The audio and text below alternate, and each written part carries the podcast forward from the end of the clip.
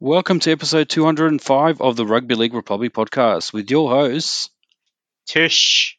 and Dr. T. In this episode of the podcast, we review State of Origin Game 2 and much, much more. Join us as we build a rugby league community for all. The Rugby League Republic podcast starts right now.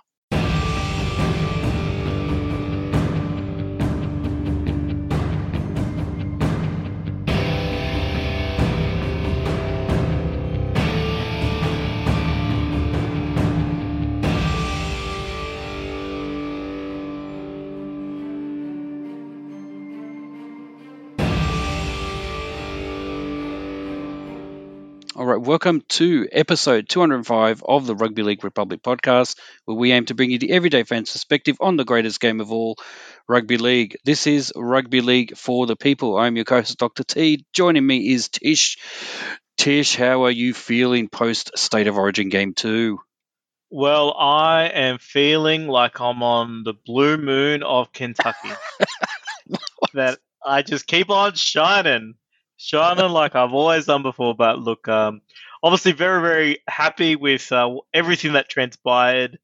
Uh, a record-breaking victory by the Blues. I'm, I'm, I'm sure we're going to be talking about it. But then, other than that, I, I've got to say that's kind of like the, you know, the sugar, I suppose, or the the happiness. Uh, but also, you know, we're in lockdown here in uh, New South Wales. That's, uh, you know, all the COVID uh, has come back, and you know, basically, uh, you know, change change the competition. I, I feel like these next few weeks are going to be very very important, and uh, yeah. So, but look, great that Blues have won, and, and just uh, I suppose a little uh, nervous about what's going to be ahead. How about yourself, there, Doctor T? Well, I was gonna, I was gonna say I'm feeling blue. Uh, it, it's it's all it's all come up blue on the weekend. Um, Mm. you know, you did you did foreshadow we will be talking about the COVID situation. Obviously, uh, at the time that we are speaking, uh, Sydney, uh, Australia, New South Wales, well, Sydney anyway, is in lockdown.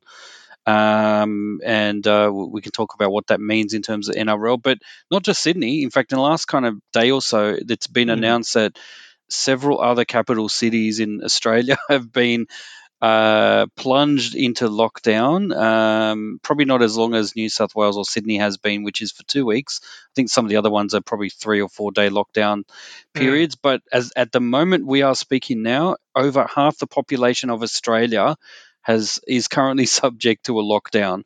Wow. So it's uh, you know unbelievable. I think so.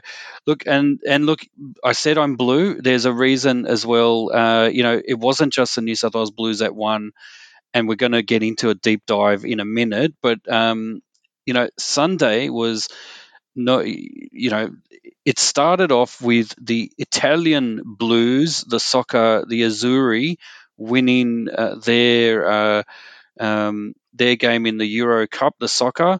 Then it was followed up by the uh, the soccer in the A League uh, Grand Final in Australia. Um, well, you know, we might think Sydney FC are the Sky Blues; they should have won. But actually, on the day, the team wearing blue was Melbourne FC, uh, Melbourne City FC, I think they're called, uh, and they ended up winning. So both Wow. teams are blue, but one had to wear their original, and I think the Sydney FC wore their away jersey. So technically, the blue team won on the day, and of course, I thought going into State of Origin. So if you were on the multi on the blue team to win in these games, you would have won a mozza when the New South Wales Blues won against the Maroons, and what a historic victory that was as well. And you know what? I'm excited. Let's get into it. We are going to talk about that right now. So let's launch into our State of Origin 2 wrap in tackle number one. Here we go.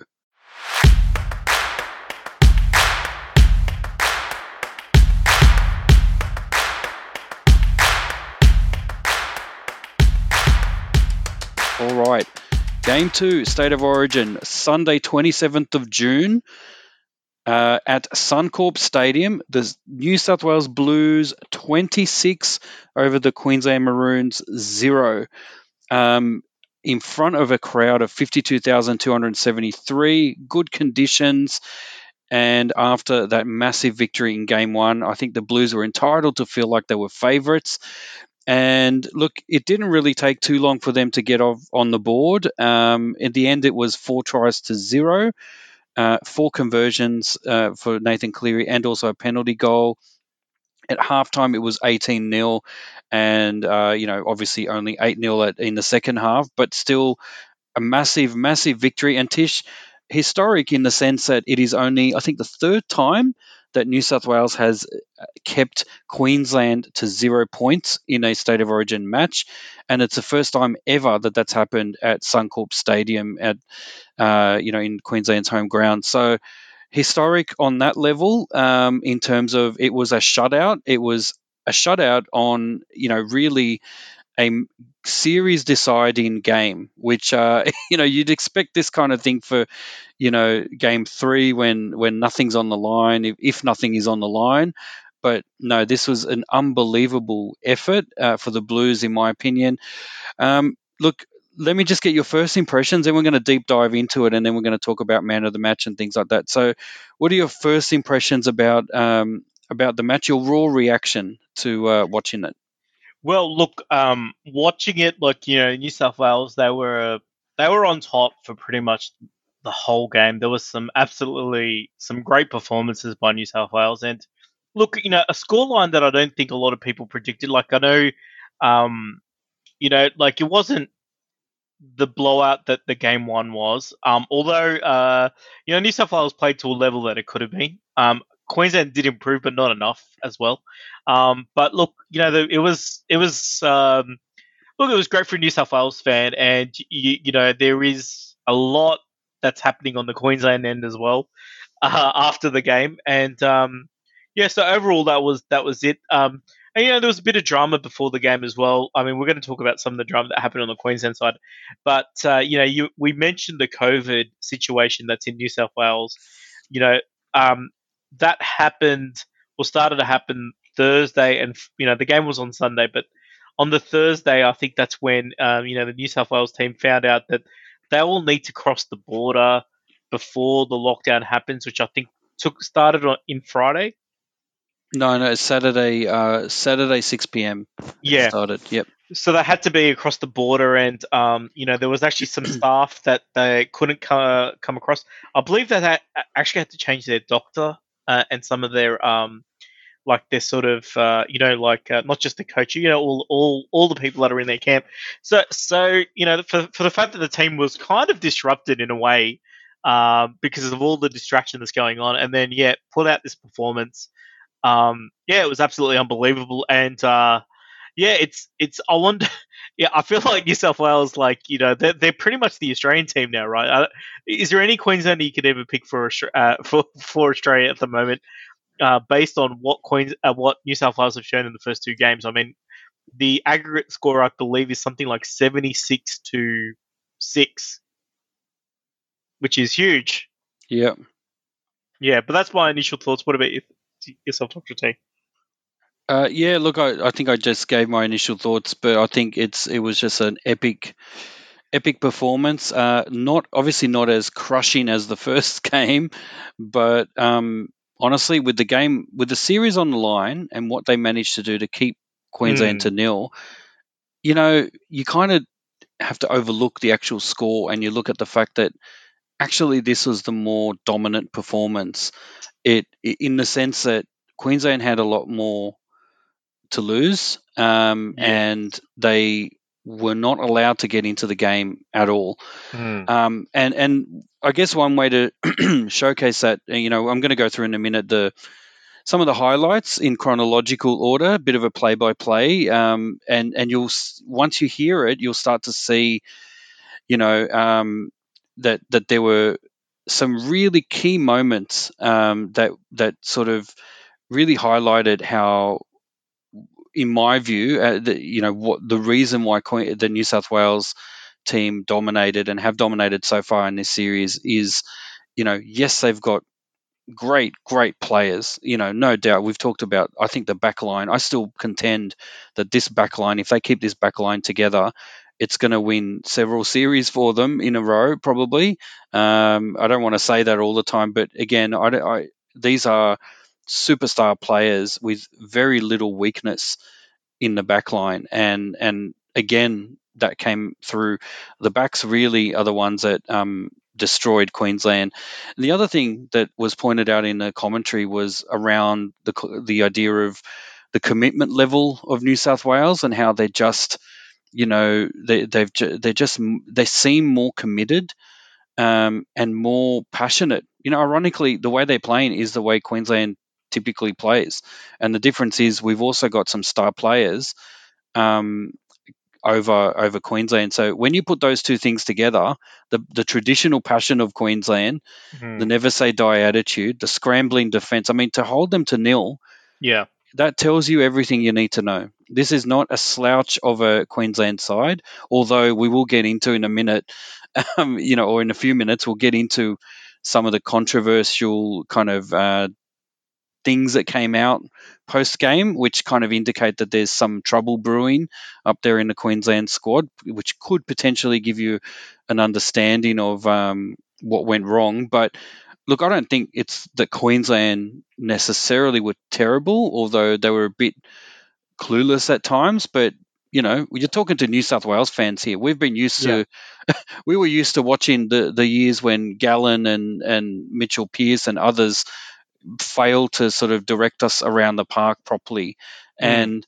This is now what Queensland is feeling. Those of you in Queensland supporters, you're wondering what it what it felt like for us on the Yeah. other side. This is what it felt like because Yeah. I can imagine how frustrated you were watching it. I can imagine how how you were, you know, swearing at the cursing at the TV, saying, "Why don't these guys? Why do they look like they don't talk to each other, or that they've never met each other?" You know, there, there was no cohesion. This is exactly what we've been through in the past, and so the difference is, you know, again, the Blues have they seemed quicker. They seemed a half a step quicker on in all across the park. They seemed Mm. more passionate, and they played and they played with commitment. And look, um, look, I may as well say it now before we go into the play by play that I think probably the the player of the match. I have to disagree with. Uh, in fact, let me ask you what your, the player of the match is. But uh, in my view, I think it was Latrell Mitchell over over James Tedesco. The stats tell you that Tedesco was very dangerous, and, and I totally agree. But I think Latrell Mitchell had some major game turning plays and turning points during the match. And I think, and, and we'll go through it soon as well in terms of the play by play. You'll get to hear it, but um, I think he was he was instrumental in um, in in really showing that passion for New South Wales um, and and not just the game changing uh, you know uh, moments magic moments but it was also something interesting that came out afterwards where I think Freddie was being asked, uh, Freddie Fittler, Brad Fittler was being asked about Latrell Mitchell and his passion. And uh, he basically said, look, um, someone was talking to him and, and he said, look, Latrell Mitchell basically stated that he bought in to the the whole the camp and the um, Freddie's kind of uh, mindset. Um, he bought into it, and now and that I guess you could compare that to other camps where he wasn't really mentally all there, and Mm. you could tell. And and to me, that is that to me was an indication that what Brad Fittler put together, the way he managed these these uh, star players, uh, the injection of uh, Brian To'o and uh, Jarome Luai to bring that kind of energy and you know a bit of cockiness and arrogance, a little bit on Jarome Luai's part, but mostly you know mostly the passion, really. Um, you know, you've seen you've seen those memes. Hopefully, people have seen those memes on the internet. Those images of Jarome Luai kind of laughing at the opposition and taunting in a in a in a nice way, not not in a terrible way. Uh, the Mm. Queenslanders. Um, and some people obviously were up in arms about this, especially after game one. But then there have been memes that have been put out uh, on the internet where you see that those photos and side by side with photos of Jonathan Thurston doing the exact same thing to Mitchell Pearce. you know, so to me, it's like Yeah. he's a bit of, he's similar in a way to Jonathan Thurston. He's a bit of a pest, a super talent, Mhm. but primarily he's he's a he's, he's it's a bit of confidence and arrogance, and I think that's what we've been lacking, and I think uh, that's why the injection of Luai was important. But look, I think Latrell Mitchell for me was the man of the match because of he his you know incredible game turning uh, moments. Yeah. Um, but I'll put it to you. What do you think, uh, Tish? Man of the match? Do you agree with my assessment, or do you have someone else in mind?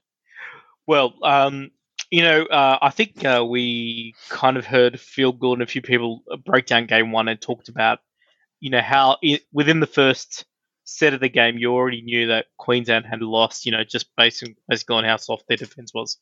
But if you actually have a look at this game, this game was much different in that, you know, Queensland actually came out really, really fi- firing. You know, they were their line speed was was phenomenal. Um, right, you know, the first 15 minutes, they were, you know, Papali'i and um, you know Christian Welch leading the pack and really, um, you know, belting the New South Wales team around uh, you know, for the first for the first ten to fifteen minutes, and and and even though New South Wales are given their own back, um, I'm pretty sure when it came to like the yardage of each set, um, you know, there was some there were some New South Wales uh, sort of sets where they started, uh, where well they finished off, sorry, you know, within their own thirty, um, and you know, so so there was a bit of a dominance, and then you kind of saw Latrell, um, you know, uh, yeah, you saw that strip that led to the first try, right? So that was yep. the, that game turner, and, and and then not just that, he had his hand, I believe, in the second try too, and then um, you know, him and Tedesco, and then they sort of they're the ones that sort of uh, you know, re reunited the team and so forth. But it wasn't just his attack; there was also some defensive um things that they did really, really well. Um, and then I think that yeah, I mean, I, am with you. Look, uh, look, Tedesco and uh, Latrell, and I'll probably give the edge to Latrell just because he he provided those X factor moments that actually took the which actually changed the game around. Um, and uh, yeah, I heard Brad Phillips say say this after the game, and and um, you know if you actually look at it, it's it's pretty true. There were like uh, you know there was at least three different occasions when you where Queensland got uh, across the line and there was a, a serious chance of scoring, and he thought they were going to score for you know, uh, you know, for all money sort of thing. And then in all those moments, um, you know, qu- you know, New South Wales was able to to sort of stop it. So the scoreline could have been 26-18. It could have been much much closer of a game. But I think the defense of New South Wales cannot be uh, understated because I, I really feel that that defense really try, you know, basically uh, what won in the game. You know, that's that's why they were able to be so dominant. Uh, but coming back to Latrell, like you know that that moment where obviously he did the strip and they scored off the ne- next set.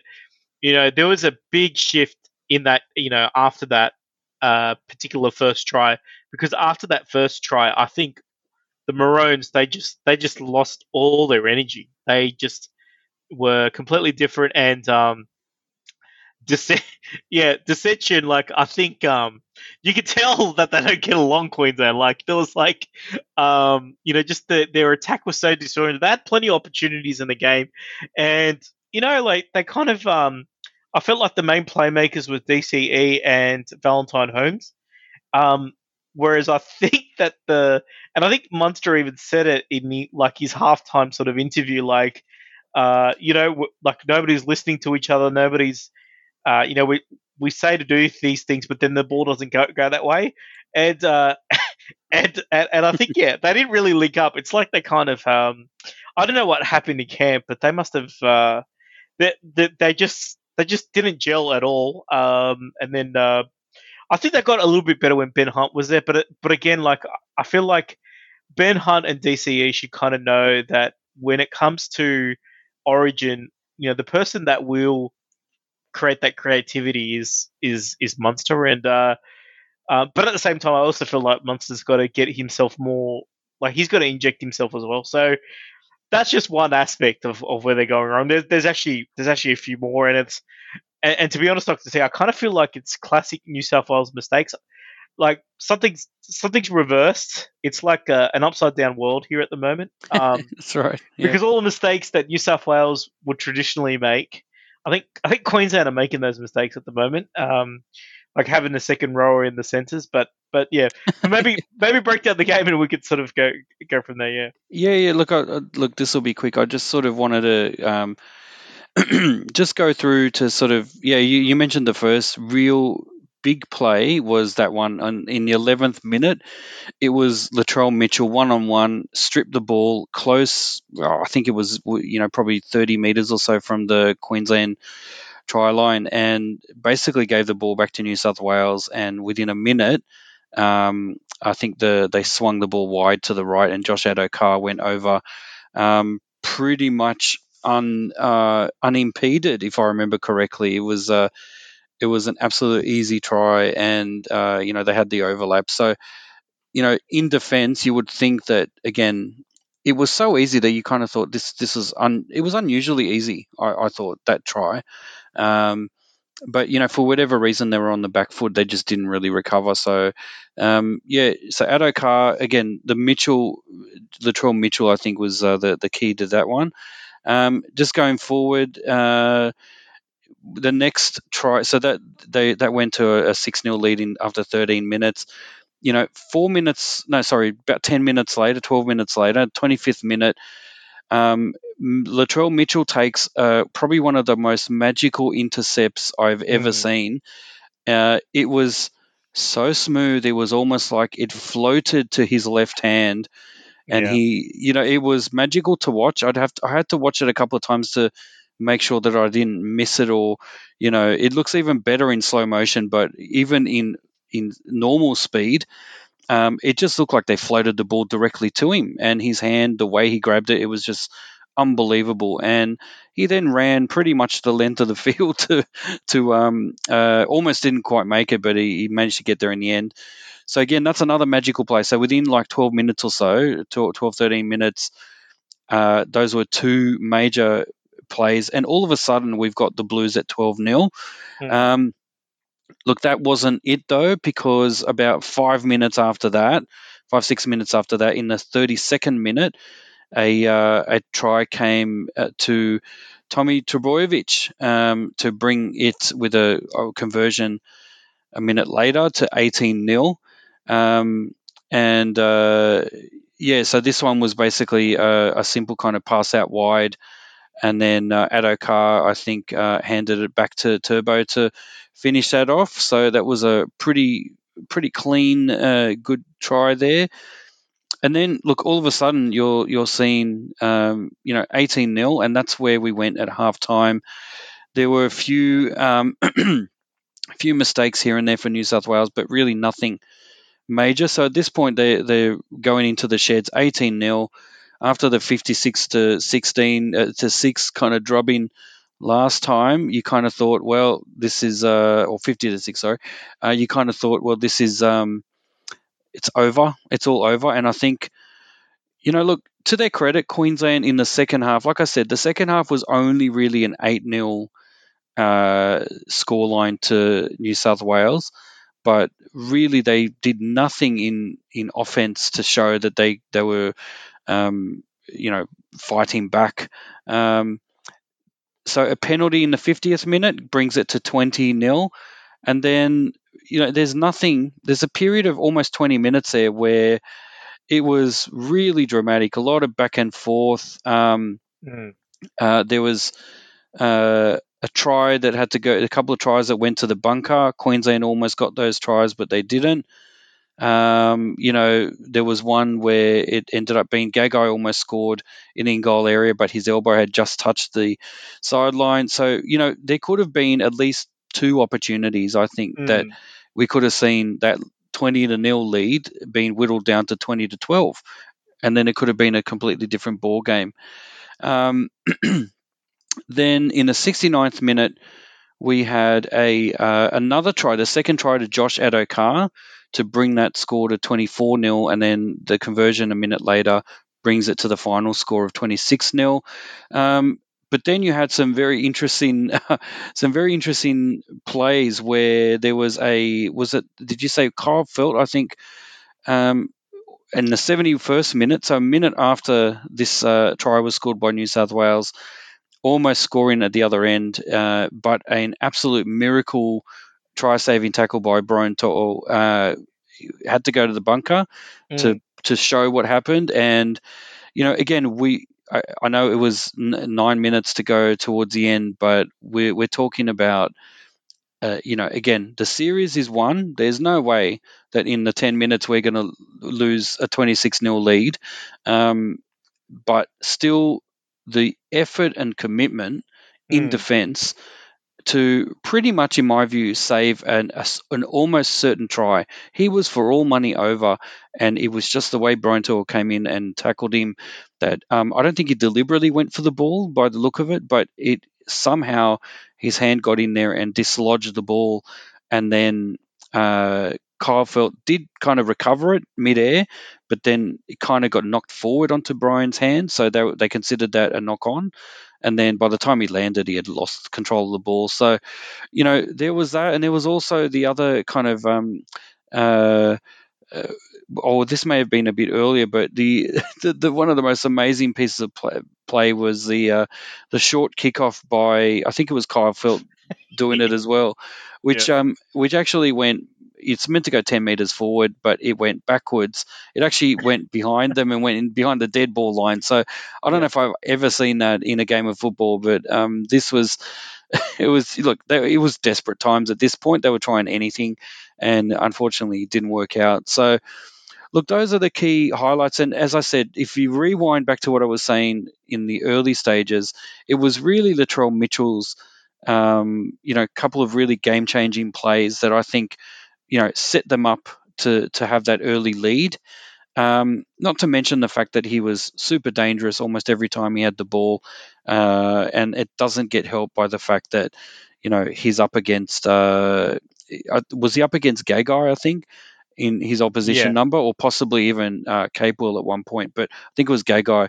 But yeah, he had the wood on Gagai throughout the whole tournament. So, um, sorry, the whole tournament, the whole match, the whole series, and Yep. um, and certainly let him show it because I think Latrell Mitchell, he's got a bit of a grubby streak, and a couple of times he. Uh, Tried to, you know, give a bit of a face palm to Gagai when he was on the ground at one point when he got bundled over the sideline. So Latrell's got to watch those uh, grubby moments because it's not good. But I think he was just trying to rev rev up his opposition player. So look, uh, you know, whether it's Latrell Mitchell or the other players, I think again the backs really showed that um, when required, we're able to spread it wide. They were able to, you know, again the forwards did did what they needed to do. So let's not forget the the forwards did their job. Saifiti, Payne Haas were probably two of the, and Tariq Sims were probably three of the best backs uh, throughout the whole series, actually. And they proved that again. Uh, you know, you got Isaah Yeo had a, a, a try saving tackle as well. I think he had statistically he uh, had the most number of tackles, so he was a, a workhorse there as well. You know, when you put all that together, New South Wales just dominated. Uh, the park entirely. There was one statistic though, and I'll go back to what you were saying before that kind of highlighted that um, where they didn't dominate, which was number of tackles in the opposition 20 meters, which I think was um, that statistic went in the direction of Queensland. Um, but again, all that showed is they failed to convert any of that uh, possession to points. And New South Wales, obviously, with their strong defensive um, uh, effort, and the fact that most of their tries came from, uh, you know, well behind the 20 meter line, so well outside the red zone. So it was really all about the open style play that they're playing. Um, again, put all those things together, and and it shows how dominant the Blues were. Um, you know, in my view, more so than in Game One when they won uh, by a much bigger margin. So look, Queensland, where where to from here? I mean, we're hearing talk about New South Wales dynasty, but um, well, I guess we let's shall we go into tackle number two where we talk about where to from here. Yeah, let's do it. Let's do it. Here we go, tackle number two, and we talk a little bit about game three. Here we go.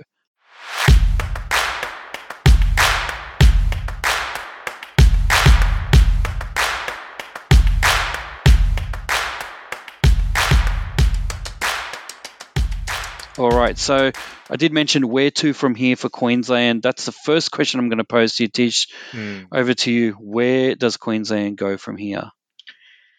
Well, um, it is interesting where I think uh, DCE and Paul Green.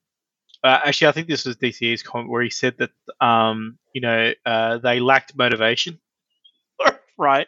So um, even though they got slaughtered 50, 50 to six, I think a lot of people have said, "Well, do you need to be motivated when you get picked for Queensland? Like, do you need extra any more extra motivation?" That so I think a lot of there's a lot of unhappy Queensland former players. I would say at the moment, the alumni uh, is sort of against uh, you know the coach and the captain just on their comments, and they also sort of you know I think for the first six or seven minutes they um, you know they sort of started talking about the Mulitalo incident, uh, which which to be honest is not really. Um, I don't think he would have turned the game uh, at all. Like you know, I mean, he's just not in that.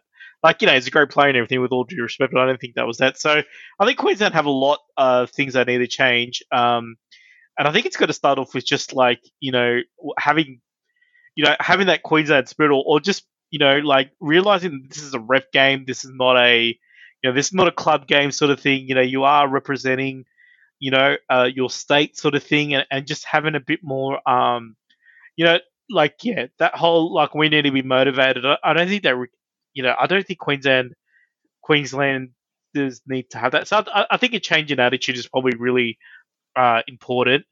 Um, from from the actual uh, lineup point of view, I think the fact that yes, I understand New South Wales doesn't have two centres at the moment. We like you know they're both playing fullback for their clubs, but the reality is um, Latrell Mitchell's played centres for most of his life, uh, you know, and uh, and he gets locked in that position. And Tom Trbojevic, you know, he sort of he kind of plays wing, plays fullback, plays front row. He kind of he kind of slots in wherever, where like he's just a roam roaming around doing whatever he does. So, so New South Wales, I think, have a special case and can be exempt from you know playing picking players in position. But what I don't understand is Kurt Capewell. He plays, uh, you know, in the in the you know in the second row row for Penrith, the leading club uh, on the ladder, and he should be playing in the forwards, and they do need to pick a specialist centre.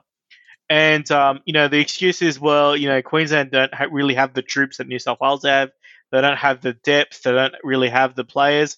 But you know, um, I kind of made this comment, uh, not really thinking about how there's a lack of Eels uh, representation in the uh, in the in the in Queensland or New South Wales, even though they're running third.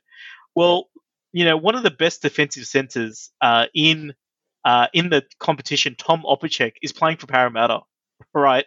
Um, and he's a centre and he's a Queenslander. And I'm just thinking to myself, you know, th- this is a play you want to have um, if you want to go young. But if you want to go old and experienced, you also have uh, returning to the Sharks. You have, uh, you know, there's a Will Chambers, right, who has played a ton against Queensland and has, uh, you know, excelled at that level. So to say that they don't have any options, I think is a bit is a bit harsh. Uh, it, well, is a bit untrue. Uh, um, I think they do have options in their centers, and I think they really need to to think that because what they're lacking at the moment, I feel, is they just don't have that finishing. Uh, that they can't score tries. They just um, they're they're like slow. They just kind of um, you know they kind of just don't do it. If you actually look at all the New South Wales tries, they do seem to happen when there's a defensive issue in the centers. Um, you know that corridor between you know, the edge of both fields, um, in between where the centre defends and where the second row defends, or the five eighth, it's usually somebody's out of position, and that just causes that, uh, you know, that causes all the issues that they have. And um, and New South Wales are so good that, as you said, they can score long range tries from anywhere. You, they just need to have half a gap, and they could exploit that into a try. You know, that's um, yeah. yeah you know, and so, so, so I think I think Queensland just need to um, they just need to pick a team that's you know players that are playing in position.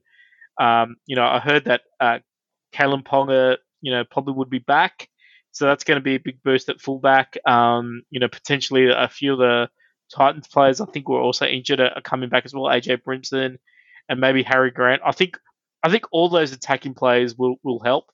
Uh, but I really think that the centers need to be fixed. So that's what I'd say for Queensland. And look, potentially, uh, you know, Paul Green, it's a pretty bad record he's got at the moment. I know it's only two games, but you know, potentially, I don't know. It's only a one year contract for him. Uh, I don't know if it's going to get renewed for next year. Uh, and, you know, he may even lose his job before then. Wow. Well, I mean, one thing I want to say, Tish, is I wonder if their success last year, uh, with you know, obviously we remember Munster. It was a very dour series. It was at the end of a COVID affected year. Um, I think I think the idea we were trying to get ourselves kind of you know there was this whole thing about are people going to be interested in state of origin after the NRL grand final? So it was a bit of a you know a dour drow you know drowsy kind of series last year. Um, I've in I feel in comparison to previous years. Um, and somehow Queensland won this one and you know won it through Cameron Munster uh, starred uh, last year, and I just wonder whether their success last year is going to actually hamper them to make the changes that they need because they started this business with Capewell in the centres last year, and they got some success because you know New South Wales themselves had players out of position like Gutherson, etc. And and I feel like that has led to them maybe being a bit you know, like maybe the change that they need to make to to modernize their team and and you know update their team isn't really going to happen for a while because they're still going to think, well, you know, we you know we pretty much won last year, so what are they really going to make wholesale changes when, you know, potentially the issue is Munster and Cherry Evans you know maybe maybe they are the issues here uh, the issue here. And as you said the cameron munster kind of um, comments that he made indicates that there is you know either there are too many cooks or something is not quite right in terms of the the spine. And so they need to make some tough decisions and i don't think they will this year and they may not even do it next year. They might just sort of patch it up with okay we'll just get some centers that know how to play centre and aren't out of position. And I think that won't be enough, not against this New South Wales team. I think we're going to beat them again next year unless Queensland make massive changes and bring in those players that, that you know, can play a similar style to New South Wales. That's my view. Um, look, so what do you think about that? Do you think that their success last year is probably going to prevent them from making wholesale changes, or do you think that they will anyway? Well, I, I think last I think last year's series is um, I think they've got to I think they've got to move on from last year, right? Uh, mm-hmm. because mm-hmm. the series is already lost, right? So now you got to build for next year. I think that's that's that's the key, right? And um, and you know, I th- the the Capewell he wasn't he, last year. They've got to remember he wasn't picked. Uh, you know, originally in the centres, he had to move there. I think halfway through when they had an injury uh, from memory. So, so, so, so I kind of feel like they've kind of just um, turned that into a permanent because he did well because, like, you know, uh, that was kind of a, a crazy series. You know, I, I, there was no Latrell last year for New South Wales um, as well, and I don't think uh, maybe there was no Tommy as well, perhaps. No, um, no, there wasn't. yeah, so so yeah, so it was a different lineup. So so now I think they've got to. I think you've got to evolve. You've got to, you've got to change. Um, and that's why they've got to probably. Uh, so that's you know that was the exciting thing about potentially having Reece Walsh in the team. Uh, I know he's only had seven games in, but it's the future sort of thing, and I think, and I think the good thing that Fred, uh, you know, Brad Fittler has done, and a bit of Laurie Daley kind of did this as well, and you saw him, you know, sort of break the drought with like that victory. Is that they've they haven't been afraid to sort of pick the new guys, sort of thing, or or pick the young guys, and I think I think Queensland need to start doing that because they've got to realise that their future is not going to be, um, you know, the same players that they've had. Um, you know, I'm not too sure how old Dane Gagai is as well. Like, I, I think they kind of need to to sort of do a bit of a, a churn in terms of who they've got. Um, yeah, because because look, if you look at the forwards, the forwards, you know, for the most part, were able to hold their own. I feel like I think they did um, do well in that aspect. Um, but yeah, I think just the way their attack is, is it, it, it needs to be uh, it needs to be addressed. No, we could go the other way. Like the other thought, uh, I kind of think like there's two there's two different voices um, that everybody that Queensland hear. They hear Munster and they hear Daly Cherry Evans, and I feel that they're not on the same page. Um, so I think that you're gonna have to kind of like let let let one lead and let the other one not lead. Um, and uh, and I think I would go with Munster because I don't think I think it's too structured with Daly Cherry Evans and Ben Hunt and McCullough and these guys. I think you need to have um, the X factor because it's the X factor that that is that is ba- basically beating them. You know, uh, you know Tommy Turbo and um, you know Latrell Mitchell. Like you know they're they're two X factor players. You can even put James Tedesco, Jarome. I mean the whole Josh. I mean they're all they've all got that X factor in them. But you know I don't think uh, the way that uh, you know Ben, you know Ben Hunt and um, Daly Cherry Evans and um, yeah, even McCullough. I think that, I don't think the way they play has that X factor or has that sort of unpredictability. Doing something that you know, um, you know that that that New South Wales are not expecting. Like I feel like you know there was nothing that New South Wales uh, couldn't handle. you know, yeah. um, at the end of the day, even even even the kicks where and in the kicks, you know, even when um they got the jump, even when Queensland were able to successfully execute the kicks, they still weren't able to score the try. So they even had the plan for the plan if it went wrong. you know, so um, I think that's what Queensland need to do. But uh, yeah, but look, this could be the first time since like in over 20 years that New South Wales won 3 0, and what a golden opportunity to do that.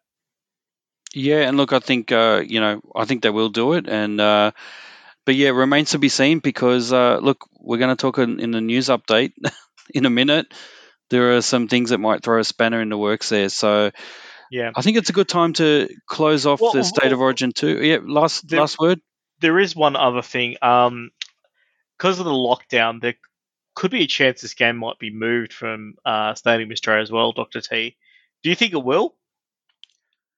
Uh, I don't know where they're going to move it to because half the country is in lockdown, so they'll have yeah. nowhere to go. They're going to have to play it in Tasmania because um, that's the only place that, where there is no COVID restrictions at the moment, or you know, limited. Um, mm. Look, it is a it is an interesting topic. Look, at the end of the day, even if they postpone it for a little bit, doesn't matter. We won. We won the series. Um, so yeah, at least we know that it's not going to be. Uh, you know, it's really just about. Look, it's it's just about the New South Wales Blues celebratory uh, victory dance. That's what it is. Uh, mm. Where do we play it? I think we just wait until we, we get things under control in Sydney and play it in Sydney. That's where we should play it it's uh, it's going to be a heck of a party once they uh, once it actually goes ahead, and uh, we're going to get the shield and the presentation and all that. So I think um, hopefully the NRL will decide to kind of postpone things and make sure it gets played here because that's I think where it should be. Yeah. Um, yeah. I all right. So all right. Shall we? Move let's move on. Uh, so quickly, there's a few news update items. So let's go tackle number three. News update. All right, the first one is a Ronaldo fiasco, but not the Ronaldo you might think of. it's about Ronaldo Mulitalo, uh, the second most famous Ronaldo in the world. Um, and look, Tish, what's happening? It, you know, as you mentioned earlier, there was some. Uh, dis- I think it, let's just say this whole Mulitalo scenario was distracting for Queensland potentially. But do you want to quickly sort of go through what's uh, what was the news around okay. that and how did it affect state of origin? All right. Well, so um, you know, Queensland originally picked Reece Walsh to play fullback, but then uh, he was ruled out out of injury, and then Ronaldo Mulitalo, well, he suffered. He was brought on into the lineup, uh, but he suffered, you know, basically a humiliation after being called into the Maroon starting side for his Origin debut uh, on Saturday night. So 24 hours before the game, when then he was told only 12 hours later that he couldn't play because he was ineligible. right. So even though he'd uh, played for Queensland, uh, you know, junior teams, um, you know, and he was in the, the squad for the whole week. Um, you know, it was only 12 hours before the game. You know, uh, you know, on the day of the game, that he basically found out that he was uh, ineligible to play. Now, what actually happened was is that the New South Wales uh, Rugby League CEO Dave Trodden uh, said on Saturday night, he raised concerns about Mulitalo to the NRL. Um, so what happened was is that uh, somebody had uh, you know, once they made the announcement that Mulitalo was in the team, there was a 2019 article that, that was on the QRL website that um, said that he had uh, been recruited by the Sharks from an early age and moved over from Queensland, from, uh, sorry, to Queensland from New Zealand at the age of 14. So, based on that article, uh, somebody had tweeted about that and saying, "Well, isn't 14 too old?" Uh, and then uh, Dave Trodden saw that tweet and then raised the question. Um, and then uh, obviously Queensland are then saying that okay, well, actually, no, we've got evidence that he came into uh, Australia because the the rule is you've got to come in before the age of 13. Um, so then Queensland said that they did actually have evidence that he came into Australia before the age of 13, um, but he doesn't. he didn't basically, and um, the other interesting thing is that it's later come out that there's been three to- three different uh, contracts that uh, Mulitalo has had. Um, you know, uh, ever since he's been playing sort of professional rugby league, even for the juniors. And in the first two, he does actually state that he came to Australia at the age of 14, um, not the age of 13, and that he's ineligible to play for Queensland.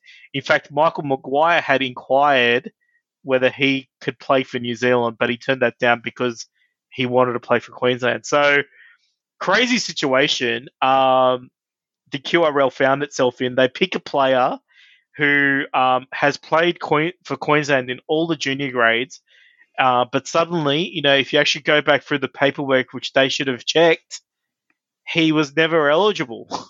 you know, that's that, mm. that's crazy. So what are your What are your thoughts on this whole Ronaldo Mulitalo fiasco?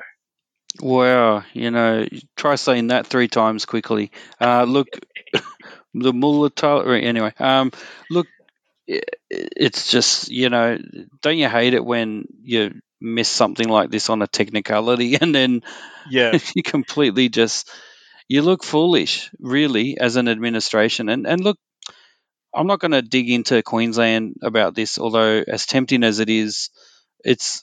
I think there's a broader issue here, which is as a game, rugby league administrators need to really step up a little bit. And it, if anything, it shows how incompetent rugby league administrators are in general, not just not just Queenslanders, if you know what I mean. So to me, it's like, yeah, like I said, it's tempting to sort of play the partisan politics here and say, you know, that's a Queensland thing. We wouldn't be that silly in New South Wales. Well, we let go of Greg Inglis.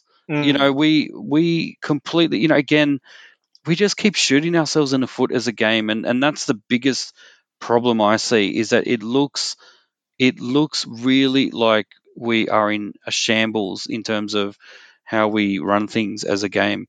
So that's that to me is the main problem that I see. Um, the issue itself about eligibility or the New South Wales or Queensland versus, you know, is a tier one nation allowed to do this or a tier three? What about Jarome Luai? You hear all of these things have been talked about in the media in relation to this Mulitalo affair. And and the reality is to me it doesn't make a difference. The rules mm. are pretty clear, whether you agree with them or not. And the fact that we couldn't even make sure that that the players that are, are in line for selection that we don't do background checks on them to mm. make sure that everything is above board. That that it just screams incompetence and it screams rugby league incompetence and I'm kind of sick of it. So I'm hoping that rather than this being a Queensland you know QRL needs to up its game that everyone should up its game. The NRL should have been on top of this from day 1 really they should go through every single player and their background history and determine who they're eligible to play for it shouldn't even be a question it shouldn't yeah. even be something that is done on a paper form which is what we saw for Mulitalo, a paper form where he ticked certain boxes it shouldn't even be like that. It should just be a known thing and we track it like any data gets tracked. You know, we track we we track heart rate data and and you know how much they sweat and how many kilometers they travel in a game. a lot more efficiently than we do basic things like eligibility to play for a particular country. I mean, yeah. seriously, it's kind of ridiculous when you think about it. So anyway, that's my my rant. but um, look, let's move on to the next thing, well, which well, is. Uh, oh, sorry. Go ahead. Yep. There's just one final thing that I forgot to add is that um, so so his so Mulitalo was ruled out, and then so they brought in Xavier Coates, um, who has previously represented PNG. so, oh, good lord! Not I so didn't realize that. that. think about that. So yeah, but anyway, but let's move on. But yeah, but luck, lucky a panel consisting of Brad Thorn, Adrian Lam, and Tony Carroll agreed collectively that that was not an issue. So anyway. Mm-hmm. Let's move on. Um, all right. So um, the next item is obviously, you know, we are COVID affected again. New South Wales yeah. or Sydney is, and so we've got a situation there where this is still a live question. It's a live news item. We don't know what's happening with the NRL and mm. how whether decisions are going to be made about what it's going to do um, in this situation. We have it's not just that Sydney is in isolation; it's also or in, in uh, lockdown mode, I guess, for the next two weeks. It's also that there are some players affected. So we've heard that there are five Bulldogs players that are currently in isolation. Um, now I don't know if that's because they've got COVID or something happened, or I'm not sure of the details. And I've heard Josh Dugan as well. So, Tish, do you know what the details yeah. are? Or yep. Well, well, what's what's actually happened? So, um, uh, since the lockdown was, uh, you know, uh, announced by the New South Wales government, the New South Wales, oh, the NRL, uh, basically, uh, you know, reinstated the same protocols that were in May of last year. So, which is level four restrictions, which meant that you know, basically, all players can do is, you know, go to training, go home, you know, no socializing uh, because obviously NRL players they get exempt because they are living on a higher standard. But um, five Bulldogs players they have been uh, yeah they they breached protocol and uh, now are in isolation because of that. Um, and uh, they're probably going to get heavy fines and, and p- p- suspensions um, because yeah they, they were out at a Bondi nightclub that is like one of the one of the hotspot areas, like one of the what do they call it? You know, one of those. Um, it's on oh, the list yeah, of places. Yeah, well, well, the exposure sites they call yeah, them. Exposure yeah, sites, exposure sites. So, so, so basically, yeah. So these these five players um have yeah. So the NRL found out about them. Now, interestingly, like you know how you've got the scan, like in New South Wales, you got to scan in, you know where you are. Well, three of the players did, but two of them didn't. Uh, which kind of suggests that they knew that what they were doing was was wrong. Um, so that's really bad. And then uh, to add to that, you know, Josh Dugan, he actually goes and does the same thing. And I believe he did that on the Sunday. So he did it like well into the lockdown already taking effect. Um, going to like, uh, you know, another eastern suburbs, you know, area that he shouldn't been at. Um, you know, these players are supposed to be in training. And, you know, like uh, basically these breaches puts the NRL in a, in a very tough position now because they have promised, you know, both the New South Wales, Queensland, and probably Victorian governments as well, that their players are going to live by a higher standard. The fact that they're not, um, you know, kind of jeopardizes, you, you know, uh, the competition from being played. Uh, you know, because what if, what if the uh, New South Wales and Queensland governments say, well, you know, your players aren't really adhering to what you guys agreed upon, so you guys aren't going to get that exemption to play. You know, all other sport is banned. All other recreational sport is banned at the moment uh, in New South Wales. We've got four games on this weekend. Um, you know, um, because of these breaches, you know, the, the New South Wales government can can can tell the NRL, hey, uh, you know, you can't play these games this weekend. Well, well, I mean, look, you know, it's not the first time that some of these players and teams have been uh, busted doing stupid things, and, and this is a problem. Is that if if this continues, then I think public goodwill towards the players. Look, up until now, we haven't really had a COVID case, mm. which is a bit of a miracle because in most other major professional sports across the world, there have been plenty of of uh, of, of COVID cases. In fact, um, I think, am I mistaken in thinking that even in the Euro Cup, there's been some players have actually been stood down at, the crucial knockout stages of the tournament. Uh, you know, in, in the soccer that's that's playing at the moment because they've been COVID affected, so or, or have tested positive. So this is not something it's not a, a, trivial thing. This is not something to be sneezed at, uh, pun intended. Um, you know that, that this is something that really the players really need to step up and realize that they're in a privileged position to continue doing what they're doing. If they don't, and if the NRL gets shut down again because of it, it's their own, uh, you know, their own salaries are at stake as well. I mean, we, you know, yes, the NRL has some money that can tide it over for a little bit, but um, you know, this is not going to last forever. So they've got to be really careful about this because another shutdown of the NRL can have uh, a knock-on effect to their own uh, hip pocket. So anyway, speaking of. Um, well, no, uh, there's no link here, but the, the, the next news item is really look, it's really we were talking about state of origin earlier, and really this is all dependent on uh, one key player, one key news item which could rock the New South Wales Blues lineup. Tish, what are we hearing from the Panthers? Yeah, well, Panthers rocked by injury bombshell as Cleary, that's right, Nathan Cleary faces a possible season-ending surgery. Now, uh, you know, all uh, jokes aside, and I don't want to make too much light of, of the situation, but uh, when I did hear that Cleary was out, I did look up what injury it is, and um, there was a rumor going around that it's actually acne. but it's not oh, acne. no, that's terrible. that's terrible. But basically, Nathan Cleary's season could be over because of a shoulder injury that um, he sustained out of the New South, well, out of the State of Origin game last Sunday, and um, may have to go through uh, shoulder surgery. There are scans being uh, taken at the moment. Um, and meanwhile, the Panthers uh, have not picked him for this weekend's uh, team.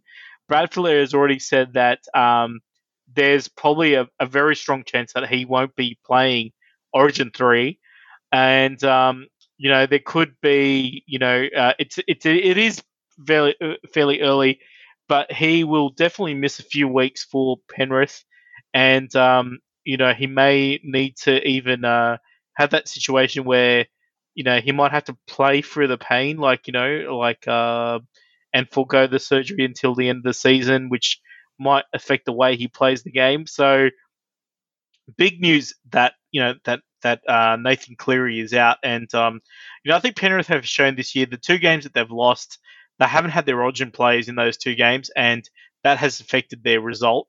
Uh, now with Nathan Cleary, uh, you know, set to pot- potentially miss the season, I think that really actually brings them back a little step in terms of how they go. Um, so it's going to be very interesting how this one plays out. So I suppose first question for you, Doctor T, is uh, like, does this uh, does this mean that can Penrith win the comp without Nathan Cleary? A and B, who do you think his replacement should be for the New South Wales team?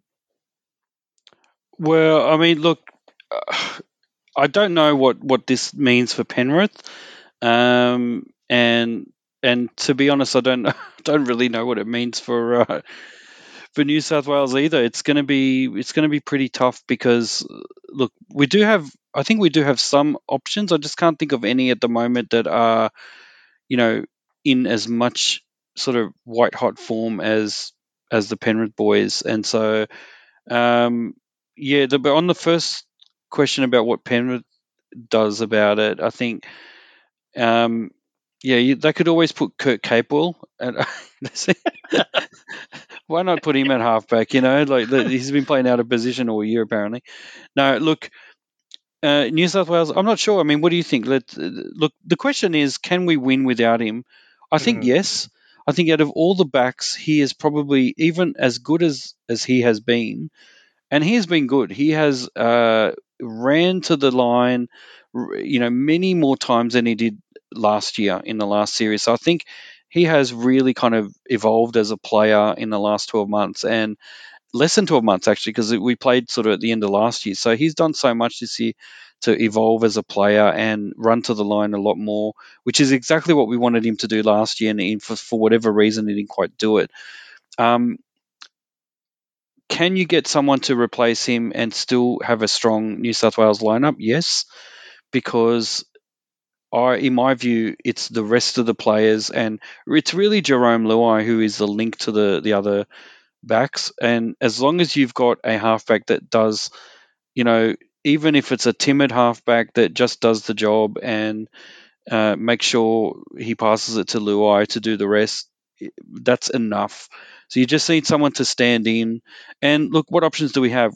We can still recall Reynolds, I believe, is still available. Mm. I think he would he would do quite well, and he's got an excellent kicking game as well. So we wouldn't lose too much there. Who else, in your opinion, who are the other options? Well, Mitchell Moses. Well, yeah, Mitchell Moses. I mean, look, I I don't know if I'd put him. Was he? Ooh, that would be a bit of a risk, I think. Okay. Well, because he would be targeted very readily. Yeah.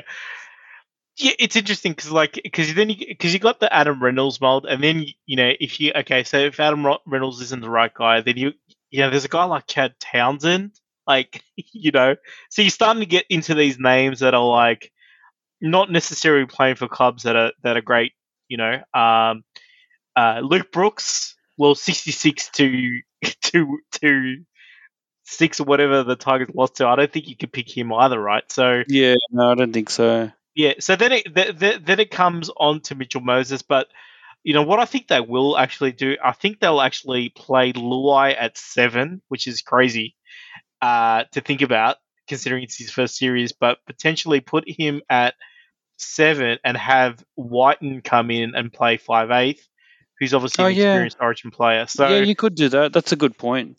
yeah, Um, and then you could actually bring Koroisau in to um, as a second dummy half because really, I mean, really, you could. I, I don't know. I think I think Koroisau can come in, and you got other players in the back line that can shift if they need to to cover. Um, yeah, you could do Yeah. that potentially. and they've I- all I been think- part of the setup this year. They've all been Yeah. in the squad. Yeah, that's so, right. So yeah, so that they could either do that, and I think the next step is to bring Moses in, and it might be good just to bring Moses in as like a like an extra to be a part of that squad as well. Um, because down the Yeah. track, you know, he's probably going to be, um, you know, I mean, he's uh he is the halfback for the team that is running, um, you know, uh, like sort of the best yeah. behind Penrith, you know, so so so that's that's where I, I think it'd be. Plus, he's got, um, you know, he's got the. Uh, there's another uh, Eels player that's already in, like Junior Paulo is already in the lineup too. So, um, yeah, I, I think that's probably probably I would say probably the best uh, option. Um, All right, that's fair enough. I think I'll go with that, but let's see what happens because uh, I think yeah, it all depends on performances in the next week or so to see what Mm. they decide to do. But fair enough. All right, let's move on to the last news item quickly. We've got look, this is about expansion. This is about the new Brisbane team. Uh, what is the latest in that space?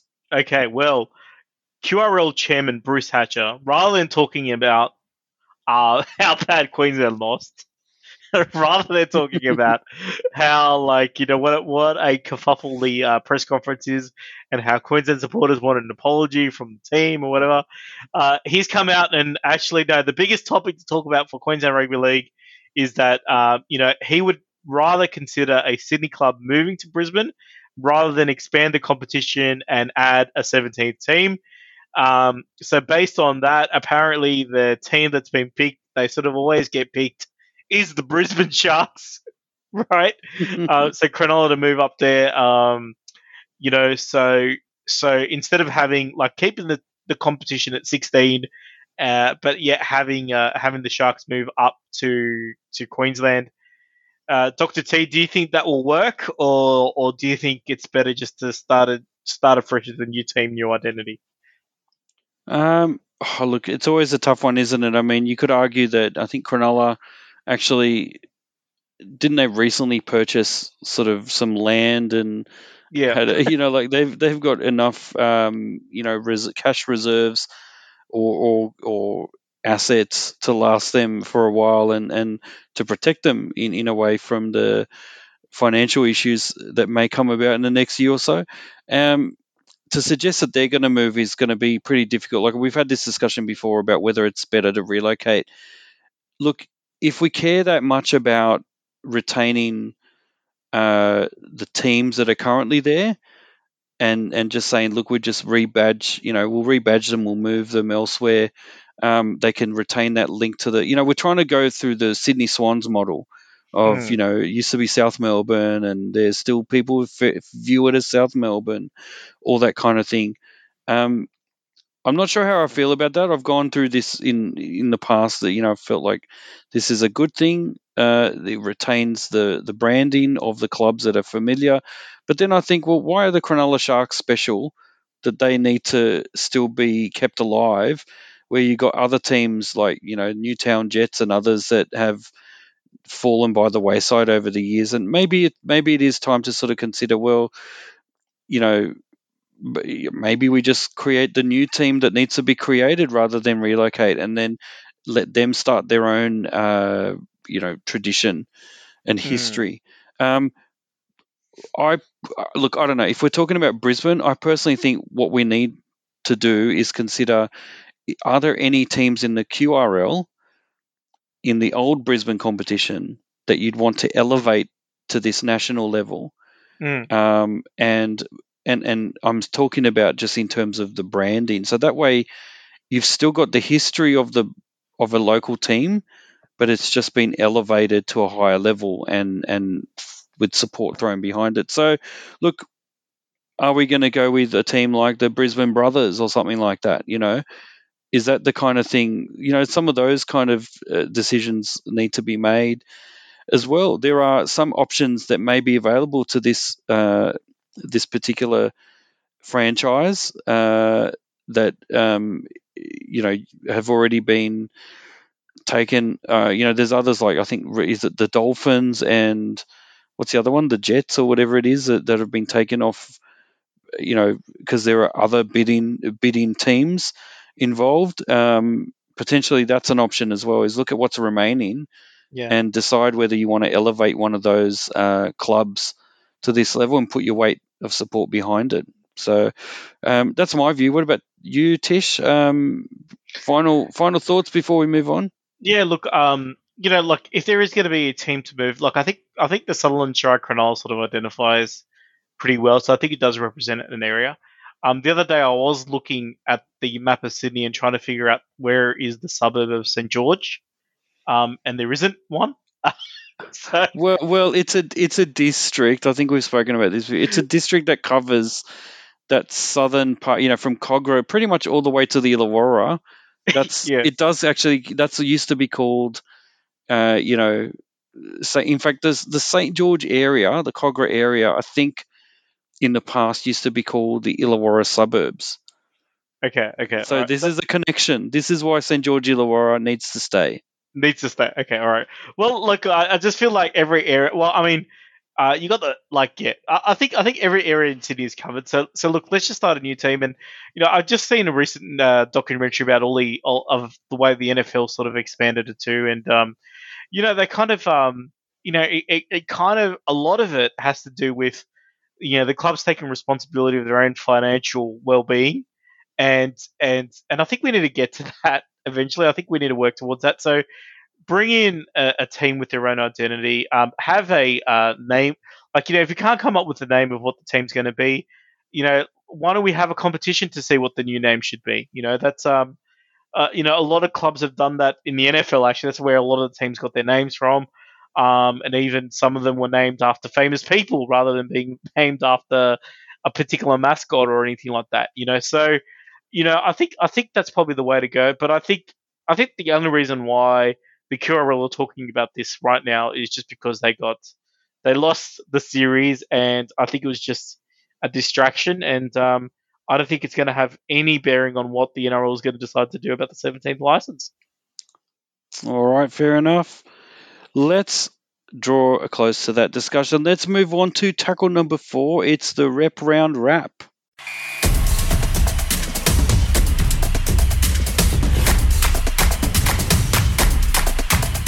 All right, so we've already talked about the New South Wales 26 0 victory against Queensland in the men's state of origin, but another state of origin game was held on the Friday night between the Queensland, the women's team and the men's team. Uh, the, sorry, the Queensland women's team and the Queensland, the New South Wales women's team and that was a much tighter affair. And uh, unfortunately, we don't have a series at the moment. We only have the one-off game. But I think on the basis of what we saw, the quality of the game, and the fact that you know it certainly it trended on Twitter locally. It was mm. uh, people were very very impressed with the quality of the performances from both both teams. And unfortunately. Uh, look, this team, this game was won by Queensland, eight game, eight points to six. Yeah. Um, you know, a much deserved victory. There was controversy at the end with yep. one of the players uh, appearing to milk a penalty, it was mm. said on social media. But I think on closer inspection, um, that, you know, I think her, her leg was being pulled as she was trying to play the ball, which is a no no. So I think. I, th- I, think despite the controversy and the fact that she was you know, I think the, the media, the online, the media, everyone was sort of saying that the fact that she gave out a bit of a cheeky grin afterwards indicated that she kind of milked it and put on a bit, a bit of an acting performance. But the reality is, I think what happened was she was happy that she got the the, the penalty. The penalty um, yeah. It had nothing to do with her being devious. I think you know you'd be pretty ecstatic too if if this is what happened and you knew that that penalty meant that you uh, it put you in front and in a winning position which is exactly what it did so look despite the controversy uh, look if anything, this just shows yet again that the women's game is going from strength to strength. Um, there was a lot of uh, discussion around turning this into a three-game series next year to to kind of mirror or uh, you know the men's game as well. And I'm fully supportive of that. I think that would be really excellent. So anyway, so that was one. Um, the next game was the England and Combined Nations All Stars, which was won by the All Stars 26 to 24 some controversy over there around uh, the legitimacy of this as you know as a useful use of everyone's time? Put it that way. Yeah. is this you know should they have just done an international kind of should they have done something else basically is the question. Um, well, well, well, i think man of the match was actually jermaine mcgillvary of the combined all nations who actually has played for england before um, um, but wasn't selected by the uh, Shaun Wane. So Tim Sheens actually selected him because he is allowed to play England players in, in the England lineup. So wow. um, that kind of throws a bit of spanner in the works as to who should be the uh, you know the main playmaker for England when the uh, all, all, nations uh, win. So yeah, but yeah, but but yeah, probably a bit like our All Stars game. I think um, you know in the end, um, you know it, it yeah, the the usefulness always seems to get questioned. So yeah. Yeah, and it needs to be turned. I mean, comparing to our local one, like at least decisions were made to turn our local one to something more meaningful, which it has been now. So now it is the you know the indigenous versus Maoris, and I think that that's much more meaningful and it makes sense as opposed to it just being a random all star kind of event. Um, and look, the next game was Serbia Montene- versus Montenegro. Serbia won that one 26 to 14. Don't know much about it, unfortunately, uh, but that's the score. And the next one, the local one in Australia, Malta versus Lebanon, uh, was postponed due to COVID, the, the shutdown, basically, the lockdown. And uh, so, yeah, that's the rep round wrap. Let's quickly move on to uh, tackle number five. It's our, well, it's an updated uh, COVID 19 update. So here we go.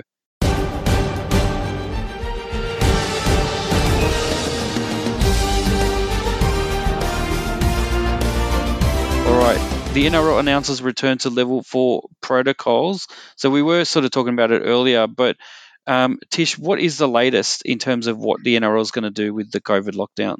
Yeah. So yeah. So so we've as mentioned before the uh, yeah level four lockdown for the next two weeks. Um, that obviously could be extended just depending on how cases are going. But for the moment, for the next two weeks, uh, level four protocols during the lockdown. So the New South Wales uh, edict for Greater Sydney has ramifications on round 16. So the Warriors match against St George Illawarra, which was in Gosford. Um, the Panthers versus the Eels at uh, Penrith on Friday night. Uh, the Saturday Canterbury versus Manly clash at, at Bankwest, and then the Tigers and Rabbitohs at Leichhardt are all games this weekend which will have no crowds. Um, so there won't be any crowds for those games, which is uh, a bit of a shame because some of them would have been sellouts. I could definitely see the Panthers Eels game being a complete sellout. Yeah. Um, you know, so so that's that's there, and and even the Tigers Rabbitohs at Leichhardt is always a, a very picturesque Sunday afternoon game, but so that's going to be unfortunate too. Um, and then look, uh, Origin three um, as scheduled at the moment, uh, July fourteenth after the lockdown to be at um, Stadium Australia. So you know they're you know they have they're, they're looking at regional New South Wales options. Uh, one option is obviously Newcastle, but I think Newcastle is also under a lockdown at the moment. So it'll be interesting. No, no, it's not. It's Oh, not actually. Not. Okay, so No, if it's no. not, then that probably is the front runner. Um, you know, but I believe Cameron Munster is trying to move it to Byron Bay. So uh, we'll see how that goes. They they're hurriedly trying to build a stadium in uh, Chris Hemsworth's property. Um, That's right. They're working overtime. The uh, unfortunately the the locals there are a bit. Uh, they wake up too late in the morning to get to work. So for whatever reason, don't know. But you know, Byron, enjoy enjoy yourself. But Well, no, look, There was a Newcastle is- protest. There was a protest. Uh, unfortunately, all the pe- workers that were building the stadium, uh, you know, refused to wear shoes on site. So That's right. That's right. And they didn't want to wear hard hats because it wrecked their um, dreadlocks. So you know that's the other thing. Um, but look, Newcastle is, in all seriousness, is an is a good option. Uh, let's see how it goes, and you know they got to play by ear and see what happens with COVID. Hopefully, the we get we get things under control, and then Newcastle does become an option. It would be great to see it in Sydney. Uh, like I said, potentially they should think about postponing it. Um, playing it in another state is not going to be an option because most of the other states that border New South Wales are under lockdown as well. In fact, Mm. like I said, half of Australia is now under lockdown uh, in terms of the main cities. So you really don't have many options except for regional venues where there's no lockdown. So yeah, let's see what happens. But anyway, we'll uh, keep you all updated. But let's move on to our final tackle. Uh, tackle number six is the uh, round 16 tips. So here we go.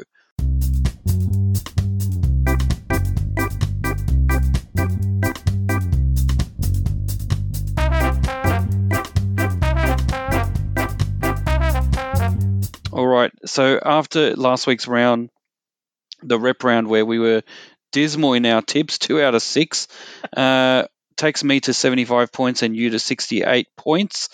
Um, let's go quickly through uh, the the uh, you know the the COVID affected round 16 and Roosters versus Storm. I can't go past the Storm in this one as much as I don't want them to win, but uh, yeah, Storm for yeah, mine. I'm picking the Storm as well on this one. Um, but Sam Walker is back, but I still think the Storm will win.